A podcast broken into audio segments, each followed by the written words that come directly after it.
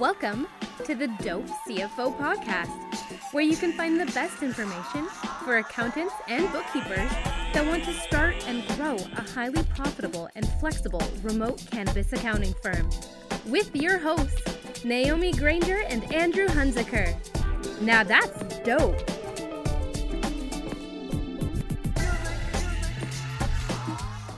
So the cannabis software environment, I don't know if those of you that are in the industry, I'm sure know this already. Many vendors, like big vendors, whether it's accounting or PS, uh, POS system, will not serve cannabis. They do not like cannabis until it's federally legal. It will probably stay that way, and so that would include things like QuickBooks or Intuit. Um, QuickBooks is the big player nationally in small retail and and many other industries and I would say a huge chunk of, of retail in the US uses QuickBooks POS, but there is no cannabis POS system because of them not, not serving that. Same on kind of related to software merchant services, payroll, banking, they're not serving cannabis either. So it's it's a pretty challenging environment. Now, because of that vacuum, I guess you'd call it, over the last um, five years, tons of new companies and startups have come into the space. Everything from operational software to CRM to um, HR software, just all kinds of, of software has been created in the industry. Most of it has been created in the last, I would say, probably last three years or less. And if you go out to that, maybe um, maybe you get out to five years. But to develop really solid software around complex you know issues like cannabis is um, it's going to take a long time. So really i don't think we're going to have any really solid software of any kind of any of these areas till we're probably in the year 10 to 15 as the bigger players they get more capital they can hire more developers and they can just work through a lot of these bugs. But in the meantime um, kind of keep a skeptical attitude as you meet people at shows or you read about them online. I, people come to me all the time. Oh, here's a new software POS. It's going to do all this. It's going to integrate with everyone. It's going to work. And, and I'm like, well, if they just started up in the last year, I can already tell you it's not going to work. Whatever their goal or plan or software is, um, it's just going to be. It's going to take time. So, I would say just right off the top, try to make sure you're using a system that's at least been around a while um, or you'll run into a lot of headaches. State mandated seed to sale tracking software. So most industries, you do there is no state mandated software. So you just have you just run your own business on your own software that you choose. But in this niche, the state has a mandated software you don't get a choice and you have to use that software and it may or may not integrate with your some of your other software.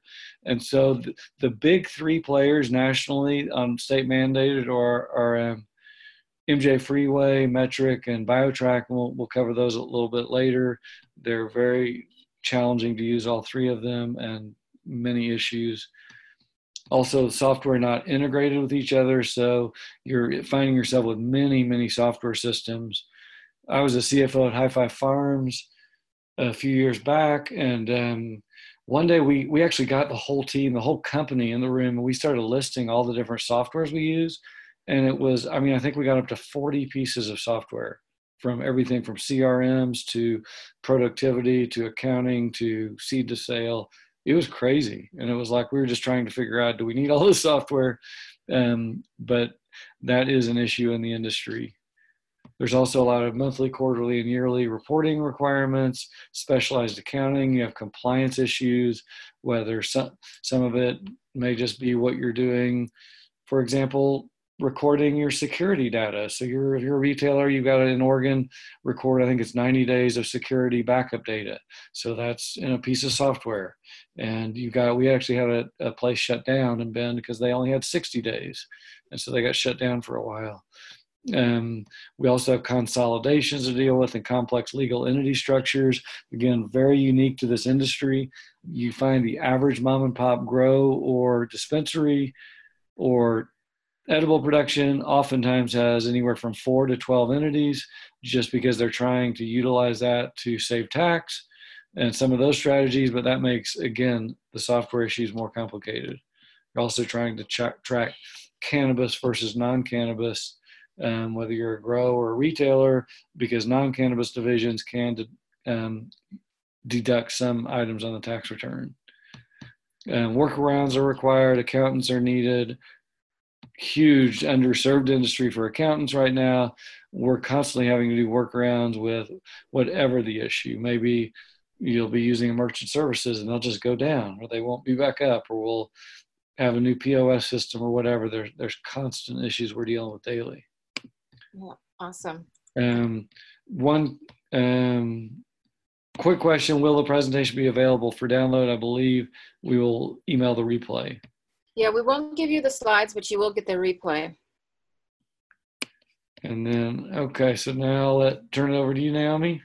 Yeah, so we just wanted to give you guys a high level overview of what's going on with the software environment in cannabis. Um, we'll introduce ourselves so that you can know who you're talking to and why you should listen to us. A lot of you are probably first time um, listeners. So my name is Naomi Granger and Andrew Hunzinger, he just finished um, speaking. And we have a combined over 30 years of experience in accounting, public, um, public accounting, corporate accounting, um, as well as a kind, combined five years experience in cannabis. We are the nation's leading experts when it comes to cannabis accounting, and we have the premier training program. No other program is offered in the nation to teach you how to do proper cannabis accounting. Um, and we've been featured all over in very a lot of publications forbes wall street journal bloomberg accounting today so a lot of you guys have probably found us through some of these different features. And um, yeah, so let's get into state software. So Andrew touched on uh, a little bit earlier that there are state mandated software in cannabis. Okay, so this, so yeah, I briefly highlighted that the big three are Metrc, MJ Freeway, and BioTrack. And again, all three major issues. I think in 2000, I'm trying to think which year it was, 15 maybe. MJ Freeway was one of the biggest um, software packages, definitely for cultivation in the U.S. Many people were using them, highly well reviewed. We um, got in and, and paid, I think it was 15 grand for their software at the time. Um, shortly after that, they had two separate outages where literally they were hacked and shut down, and a couple of them lasted for like three months. So imagine that your software went down for three months and you can't use it. They wouldn't return phone calls. They would they were making posts on social media occasionally. It was horrible. We had to go with a new solution, and they never gave us our money back. Um, so that's a real life experience I had with them. Their software I didn't love anyway. It was very clunky and hard to use. Same with Metrc and BioTrack. Very clunky, not well designed. They do, um, it's challenging to get the reports that you need the way you want them. Um, just sometimes simple reports, downloading quantities of inventory by product category with totals and units and costs, unit costs and um, cumulative cost. So that's that's clunky. BioTrack's also a um, server-based software, so there's issues with that. Metrc, we um, not sure if they fixed this yet, but for quite a while they have controls issues, so that a the goal of state software is to track the plant and and to keep plants out of the black market. So they're trying to track it from seed to sale. And so the day a grower plants a seed, that plant goes into Metrc. So at the state, so the state knows, okay, whatever the client is, Farm A has a plant. And six months later, when that plant's harvested and sold, maybe it's a pound, it's sold, say, to three different dispensaries. Th- that pound leaves the farm, and then that pound enters the three different dispensaries. And so a third of a pound each would go to each dispensary. One issue that software's had is maybe it's perfectly right on the farm. They deliver one third of each one of those pounds to each dispensary, but then the dispensary records a metric that they only received a, a third of a gram instead of a third of a pound. So there's issues like that unit of measure. Um, a good software package would not allow that to happen. There would be a, a blip and they'd say, nope, we're out of balance. But so we would often get reports at the end of the month, either on the dispensary side or the farm side, saying, here's what we shipped in quantity, forget costs and dollars, just quantity. We shipped 83 pounds this month. And then it would say, here's what was received by our customers 72 pounds. And it would be out of whack. It wouldn't balance. And then you're into a reconciliation um, package. So places, most of these state software, it's required by law. So in Oregon, for example, you're required to have your Metrc um, inventory up to date daily. It needs to it's required to be accurate, and if it's not, they can shut you down. They also can watch through cameras your facility anytime they want. So that's a quick overview of state software. The long and short of it is it's a massive headache um, dealing with the software and, and trying to stay in compliance.